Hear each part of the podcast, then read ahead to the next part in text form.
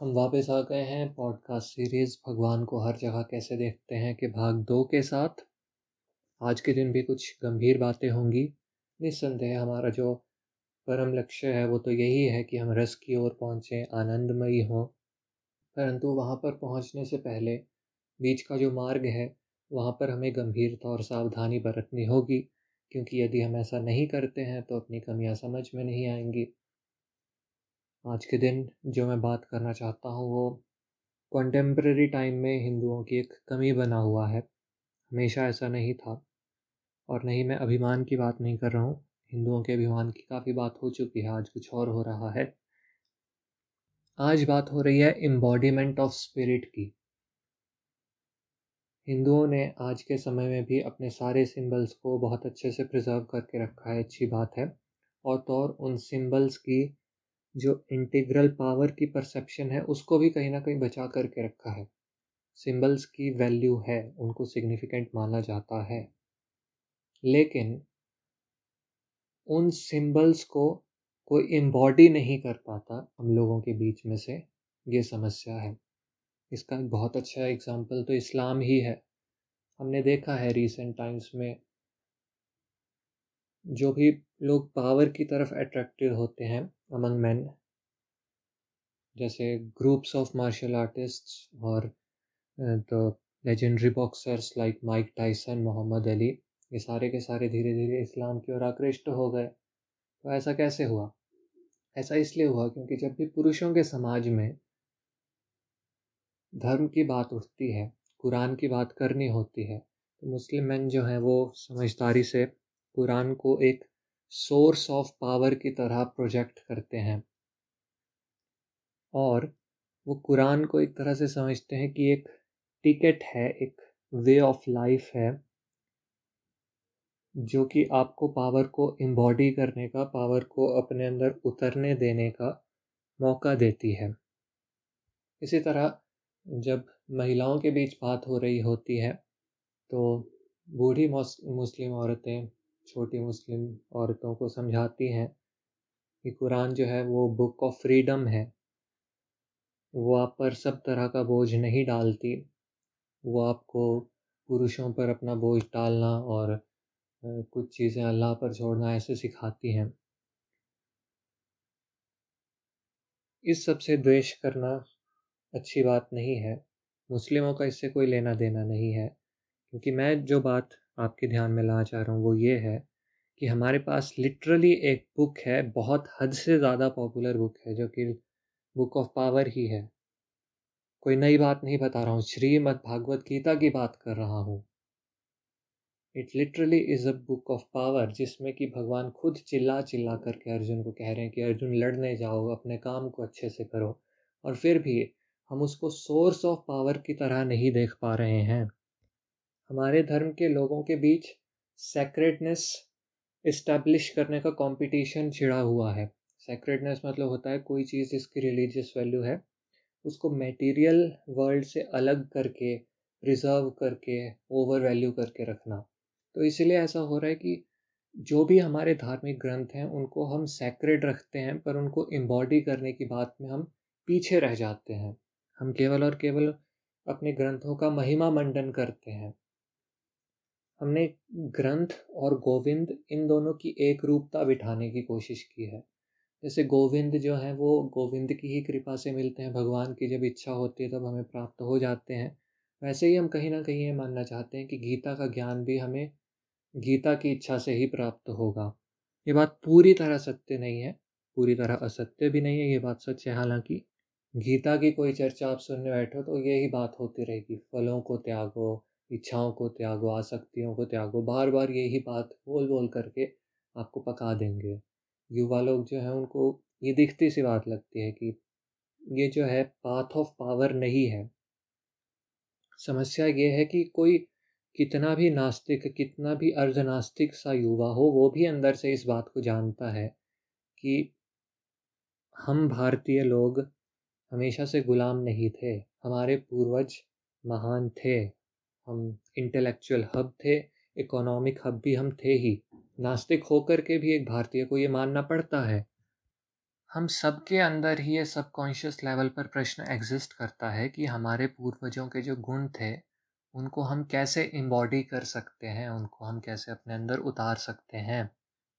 परंतु जब आप वाया नेगेटिवा मैकेनिज़म्स बताते हो वाया नेगेटिवा यानी कि कुछ ना करना तो फिर वो हज़म नहीं होता लोगों को।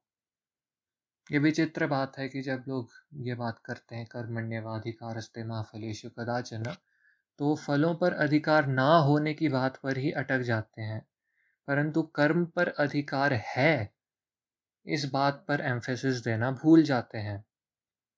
तो इसीलिए जब आज का युवा ये देखता है कि जो हमारे शास्त्र हैं वो हमें एम्बॉडीमेंट का मार्ग नहीं दिखा रहे हैं। तो इससे सीधा सा कंक्लूज़न क्या निकलता है? इससे कंक्लूज़न ये निकलता है कि हो ना हो, हमारे देश का ये जो पतन हुआ है, हमें ये जो स्पिरिट का लॉस हुआ है, ये इन शास्त्रों के, को लेकर के ओवर ऑब्सेशन करने के कारण ही हुआ होगा। जो कि सत्य के ठीक विपरीत बात है। हरेक मनुष्य का गुरु ग्रंथ गोविंद इन तीन से निजी संबंध होना ही चाहिए।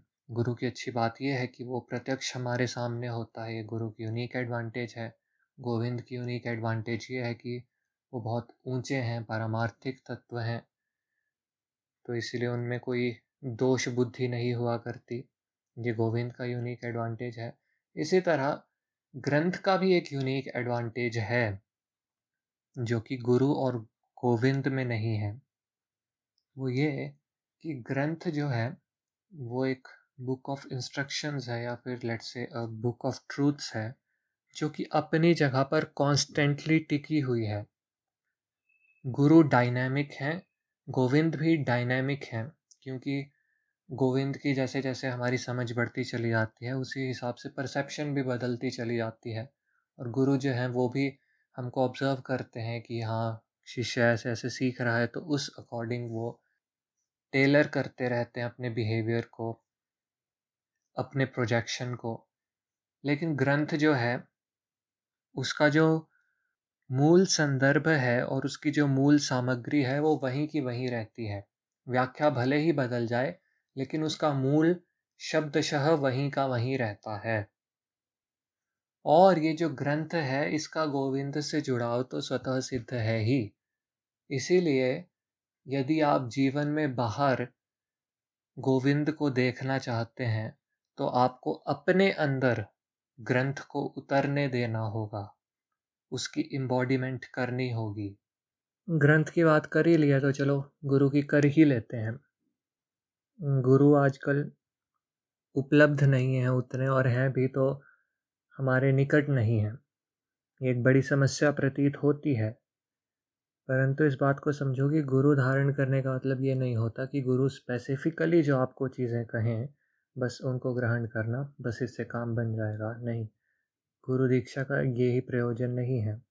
क्योंकि अगर ऐसी ही बात है, तब तो हो सकता है कोई पढ़ाकू व्यक्ति आपको किसी एक स्क्रिप्चर का एक पेज ला करके रख के दे दे और कहे कि हाँ भाई ये लो। इस पेज को ही तुम गुरु उपदेश मान लो। क्योंकि जहाँ तक पैसे एब्जॉर्प्शन की बात है, तब तक उस पेज को ग्रहण करने में और गुरु की बात को ग्रहण करने में कोई भेद प्रतीत नहीं होता है। ऑब्वियसली गुरु के तेज का अमोघ प्रभाव होता है।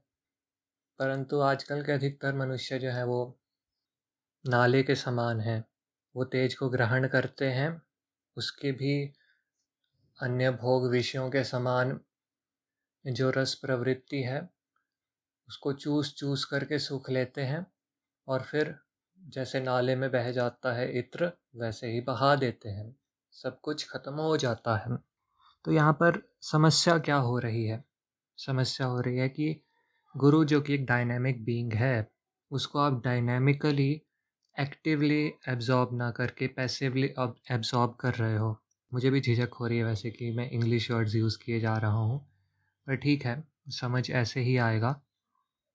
जब आप गुरु का कोई भी वचन सुनो तो आपके अंदर ऐसी भावना होनी चाहिए कि ये वचन जो है, ये मेरे साथ साथ चल रहा है। यदि आप उन लोगों में से हो, जो कि खाली यूट्यूब पे गुरु का उपदेश सुन पाते हैं तो भी ऐसे, कम से कम ऐसा तो मान सकते हो कि गुरु ने जो वचन कहे हैं, वो आज ही के देश और आज ही के काल को लक्ष्य बना कर के कहे हैं। आदि शंकराचार्य जी ने जो पाँच हज़ार वर्ष पहले बात कही थी, वो नहीं, बल्कि आज 2023 वर्ष में ही जो कहा गया है, वो चीज़ मुझ पर अप्लाई होती ही होगी। ऐसा मान करके स्वयं का सशक्तिकरण का बोध करके आप आगे बढ़ो, निर्भय हो करके सशक्त हो करके आगे बढ़ो। मैं अपनी अधिक प्रशंसा करना पसंद नहीं करता, पर मैं ऐसा मानता हूँ कि मेरी अन्य मनुष्यों की तुलना में अध्यात्म जगत में बुद्धि की उन्नति कुछ अधिक ही तीव्र गति से हुई है। मेरे आसपास के अधिकतर लोगों का भी ऐसा मानना है तो इसको मैं तथ्य के रूप में स्वीकार करता हूँ। और ऐसा स्वीकार करके मैं ये कहना चाहूँगा, इसके पीछे रहस्य ये ही है कि मैंने अपने गुरुओं के वचनों को सैक्रेटनेस के नाम पर लिमिट नहीं किया, उसको अपने जीवन के प्रत्येक अंग में, प्रत्येक भाग में ढलने दिया। और लोगों को भय हो जाता है कि जब हम ऐसा करने चलेंगे तो कहीं हम वचन को मिस इंटरप्रेट ही तो नहीं कर लेंगे, कोई बड़ा अपराध तो नहीं हो जाएगा। पर वास्तविक बात यह है कि अपराध नहीं होता, केवल और केवल अपने अभिमान को चोट लगती है गलत सिद्ध होने पर, और कोई फ़र्क नहीं पड़ता। और दूसरी बात ये भी सच है कि जैसे जैसे आप अप्लाई करते चले जाते हो, वैसे वैसे ही आपके गलत होने की प्रोबेबिलिटी कम होती चली जाती है। वास्तविकता में तो ये जगत माँ का राज्य ही है। यहाँ पर ऐसा होता है कि आप गुरु से पाँच बातें सीखते हो, पाँच बातों को अपने जीवन में ढालने की कोशिश करते हो तो उससे आपको दो नई बातें सीखने को मिल जाती हैं। मान लो उसमें से एक बात गलत सिद्ध हो भी गई, तब भी आपको एक तो नई बात पता लगी। तो आपके साथ वाले व्यक्ति ने पाँच बातें सीखी थी, हो सकता है वो तो उनमें से एक दो को वैसे ही भूल जाए। पर मान लो वो पाँच की पाँच याद रखता है, तब भी उसकी तुलना में आप एक तो छः नए तथ्य सीखते हो और उसके साथ साथ एक ऐसा हाइपोथेसिस अथवा प्रकल्पित तथ्य जान पाते हो जो कि सही नहीं है। तो इस बात में कोई संदेह ही नहीं है कि ऐसा होने पर आपकी उन्नति उस पाँच बातों को शब्दशः याद रखने वाले व्यक्ति की तुलना में अधिक तीव्रता से होगी। बल्कि यदि आप उन पाँच बातों में से एक दो को भूल भी जाओ, तब भी सच्ची बात तो यह कि वो जो छठी बात है, वो आपके जीवन में कहीं ना कहीं रोज़मर्रा में आपके कांटेक्ट में आ रही है तो अब इस कारण से आपके बगल में ही एक ऐसी इकाई बैठी हुई है जिसका सीधा संपर्क आपसे रोज़ हो रहा है और उससे जो ज्ञान प्रकाशित हो रहा है, उसका संपर्क गोविंद से ऊपर हो रहा है। इस प्रकार से ज्ञानात्मक दृष्टि से भगवान को हर जगह देखने के लिए ये एक अति महत्वपूर्ण चरण है। कि आप सबसे पहले जिज्ञासु बने। भक्त चार प्रकार के ही होते हैं। आर्थ अर्थार्थी, जिज्ञासु और फिर ज्ञानी। ज्ञानी तो बहुत ऊँचे होते हैं। आर्थ और अर्थार्थी जो है वो भिकमंगे टाइप होते हैं। निंदा उनकी भी नहीं है, भगवान को तो सब भक्त प्यारे हैं। परंतु ज्ञानी के लेवल और आर्थ और अर्थार्थी के लेवल के बीच की सीधी सी सीढ़ी क्या है? जिज्ञासु भक्त। जिज्ञासु होना। इसी कारण पुनः कहता हूँ, निर्भय बनो। निर्भय होकर के जिज्ञासु बनोगे, जिज्ञासु होकर के ज्ञानी बनोगे और ज्ञानी बनने से भगवान को हर जगह देख पाओगे। डायनामिकनेस को कैसे उतारना है? डायनामिकनेस को केवल और केवल मन में ही उतारा जा सकता है। मन का आपको थोड़ा बहुत आइडिया होगा कि मन और बुद्धि में क्या भेद होता है। नहीं भी है तो कोई बात नहीं, सुनते रहो। मैं, मन में वचन को उतारने के मेथड्स के बारे में बात बताऊँगा। मेथड सुनते सुनते ही आपको मन क्या है, ये भी समझ आ ही जाना चाहिए। सबसे पहले तो आजकल श्रीहित प्रेमवंश जी बड़े फ़ेमस हो रहे हैं, राधा वल्लभ संप्रदाय वाले। मैं भी उनका बड़ा प्रशंसक हूँ, क्योंकि मेरा ऐसा मानना है कि आज के समय में उनके जैसा पावरफुल प्लस पॉजिटिव स्पीकर कोई भी नहीं है, पूरी की पूरी धार्मिक कम्युनिटी में। और पूरी धार्मिक कम्युनिटी से मेरा मतलब है कि अर्ध नास्तिक हिंदुओं को भी, जो मोटिवेशनल स्पीकर टाइप हैं, उन सबको भी इंक्लूड कर लिया जाए तो भी सब में कोई भी उनकी टक्कर का है ही नहीं। स्वामी जी तो मानो हमारी जनरेशन के लिए एक वरदान की तरह हम लोगों को गलती से प्राप्त हो गए हैं, और यूट्यूब पे इतने सुलभता से अवेलेबल भी हैं, वरना ऐसे तो कितने सारे छुपे रहते होंगे, क्या पता? मन के नियंत्रण के मामले में वो मध्यस्थतावादी हैं, यानी कि मानो दाओइज़्म का middle way middle path use करते हैं कि थोड़ा थोड़ा मन की सुनो थोड़ा थोड़ा उसको अपनी सुनाते रहो, उसको थोड़ा धमकाओ भी, थोड़ा उसको मनाओ भी, उसकी अच्छी बातें भी मान लो।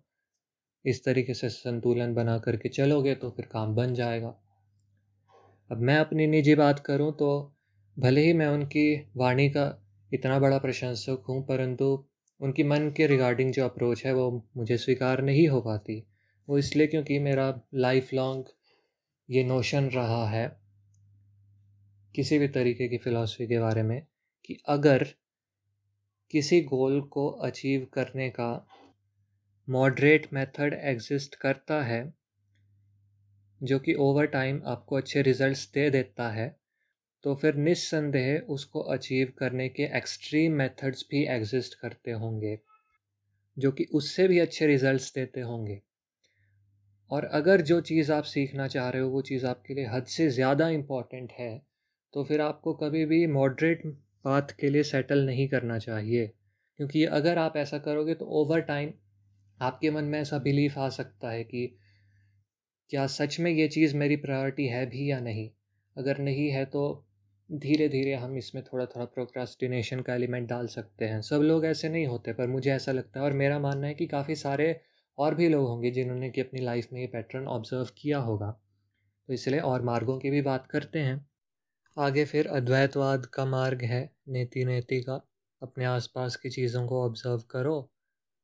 और जो जो चीज़ें टेम्प्ररी प्रतीत हों कि हाँ ये चीज़ तो उत्पन्न हुई है ख़त्म हो गई तो फिर ऐसा जान लो कि हाँ ये वो तत्व नहीं है जिसको हम जानना चाह रहे हैं। हमें इसके मूल को जानना है। जैसे घड़ा बना, घड़ा फूट गया तो फिर आपने ये निश्चय किया कि अच्छा इसके मूल में मिट्टी है, मिट्टी अधिक परमानेंट है। पर मिट्टी के मूल में क्या है? ऐसा परीक्षण करते हुए आगे बढ़ते चलो। तो अपने आप आप इस प्रकार के जिज्ञासा जैसे जैसे लाते जाओगे, आपका मन कंट्रोल में आएगा, क्योंकि आपके मन को एक पर्पस मिल जाएगा। तो ये पर्पसफुलनेस का मार्ग है। परंतु, भगवान आदि शंकराचार्य ने स्वयं पैंगी रहस्य उपनिषद में मन से हमारा क्या संबंध है, इसकी विवेचना की है। पैंगी रहस्य उपनिषद में गोविंद की कोई बात ही नहीं है। केवल हमारी और मन की बात है। तो उन्होंने कहा कि मन जो है, वो हमारे नौकर के समान है। ये उपनिषद वचन है। यानी कि हम मन के पालक सखा हैं और मन हमारा बालक सखा है। इस प्रकार से उन्होंने ये निवेदन किया है कि जैसे माँ हमसे वात्सल्य का भाव रखती हैं, वैसे ही मन को हमें अपना नौकर जानते हुए भी उससे अपने बालक के समान संबंध रखना चाहिए। तो ये मार्ग मुझे बड़ा भाता है, क्योंकि जहाँ जहाँ माँ का चिंतन हो वो वो मार्ग तो मुझे अच्छा लगता ही है। पर जिसको अद्वैत के ये दो मार्ग और राधा वल्लभ संप्रदाय के मार्ग भी पसंद ना आते हों तो उनके लिए एक तो भक्ति वाला मार्ग हो जाता है कि बस पागलों की तरह भक्ति करने बैठ जाओ और कुछ भी देखो ही मत, अंधाधुंध भक्ति में लग जाओ। वो भी है, और मैंने ट्राई किया है वैसे कभी वेकेशंस वीकेंड्स वगैरह पे, जब मुझे पता हो कि मुझे, मेरी ज़्यादा सोशल इंटरेक्शन नहीं होनी, मेरा काम चल जाएगा थोड़े बहुत, नमस्ते आदि करके भी। और इससे भी लाभ तो होता है, ये बात सच्ची है। पर सब लोगों को लाभ नहीं होता, इस मेथड की ये प्रॉब्लम है। क्योंकि वही नाले में बहाने वाली बात है। कई लोग इस मेथड को करके भी नाले में बहा देते हैं और कुछ लोग ऐसे भी होते हैं कि कुछ देर बाद बोर हो जाते हैं। इस मेथड को करने के लिए धैर्य चाहिए होता है, वरना इसके प्रभाव मिलते ही नहीं। क्योंकि ऐसे तो फिर आपने भजन गाया या फिर कोई नॉर्मल गाना गाया, एक ही बात हो गई। तो ये भी ना करना हो तो आगे चैतन्य महाप्रभु जी के स्कूल ऑफ़ थॉट में एक मन स्तुति ऐसा कोई ग्रंथ है, उसमें एक अच्छा मार्ग बताया गया है। ओके तो मैं कंफर्म करके बता रहा हूँ, मना शिक्षा है ग्रंथ का नाम, स्तुति नहीं है, पर लिटरली स्तुति ही की गई है इसमें मन की। लिखने वाले हैं रघुनाथ दास गोस्वामी, चैतन्य महाप्रभु की परंपरा के और इस शिक्षा के प्रारंभ में पहला वाक्य ही ये है कि हे मन मैं तुम्हारे पैर पकड़ता हूँ कि तुम राधा कृष्ण में अपने आप को रमाओ और फिर आगे मन को समझाने के लिए तरह-तरह की युक्तियों का प्रयोग किया गया है कि ऐसा करोगे तो वैसा होगा, प्लीज़ प्लीज़ ऐसा मत करो। मैं तुम्हारी विनती करता हूँ कि तुम धर्म-अधर्म का चिंतन भी करना छोड़ दो कि वेदों में ये धर्म, यह धर्म बताया है, वो बुद्धि आदि देख लेंगे। वो मैं देख लूँगा, तुम केवल भक्ति पर टूट पड़ो। जो असत से संबंधित वार्ता है यानी कि जो सत्य भगवान तक नहीं लेकर के जाती है, उसमें रस लेना बंद करो। क्योंकि वो तो मानो वैश्या के समान है कि मैं नहीं कह रहा हूँ ये मन शिक्षा में मन को शिक्षा दी जा रही है। जैसे मिलिट्री में काफ़ी गालियाँ वगैरह भी चलती हैं ट्रेनिंग के समय ताकि कैसे भी करके बात एकदम दिमाग में बैठ जाए। कि मेहनत करनी है पेट्रियाटिक बनना है, वो सब, उसी प्रकार से यहाँ पर भी किसी भी प्रकार से मन को समझाने की चेष्टा है।